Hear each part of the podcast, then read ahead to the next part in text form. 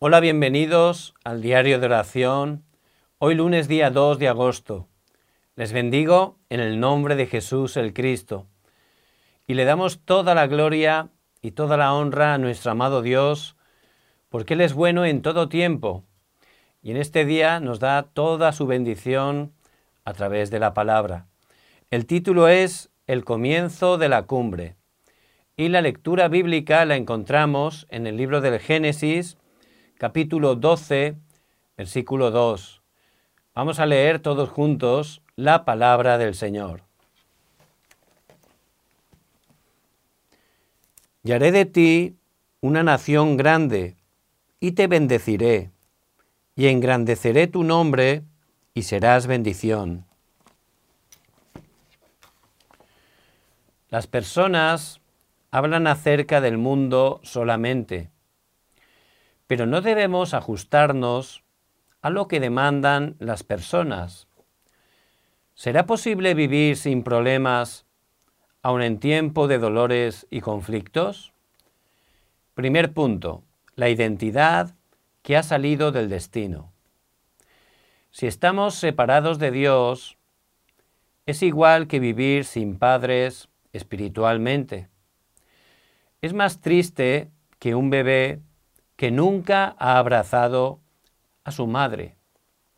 Si estamos separados de Dios, el estado de esa persona estará vacío, aunque tenga dinero o grandes honores. Como no tienen padres espiritualmente, por eso están atrapados por el diablo y vivirán atrapados por el destino.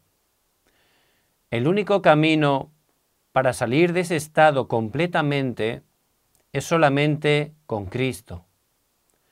Que nos demos cuenta de esto es la gracia completa.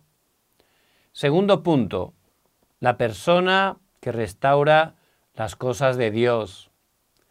Nosotros, separados de Dios, estábamos en infelicidad y en sufrimientos.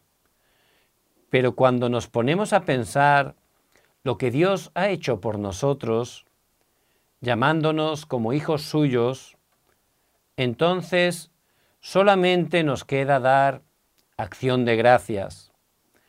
Nuestra salvación es completamente la gracia suficiente y el don de Dios. Pero es Dios que desea cumplir sus planes a través de nuestras vidas. Dios desea que todas las naciones del mundo y todas las personas escuchen que Jesús es el Cristo y que a través de Él se puedan encontrar con Dios. Dios que cumple sus promesas nos dará respuestas representativas que nadie podrá detener, con evidencias para la época y la siguiente generación.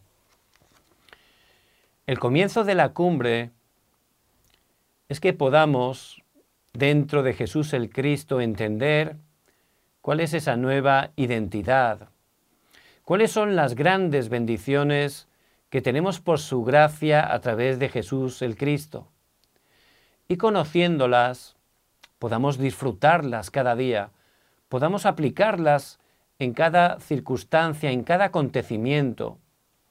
Somos hijos de Dios, Dios, que es vivo, está con nosotros todos los días hasta el fin del mundo.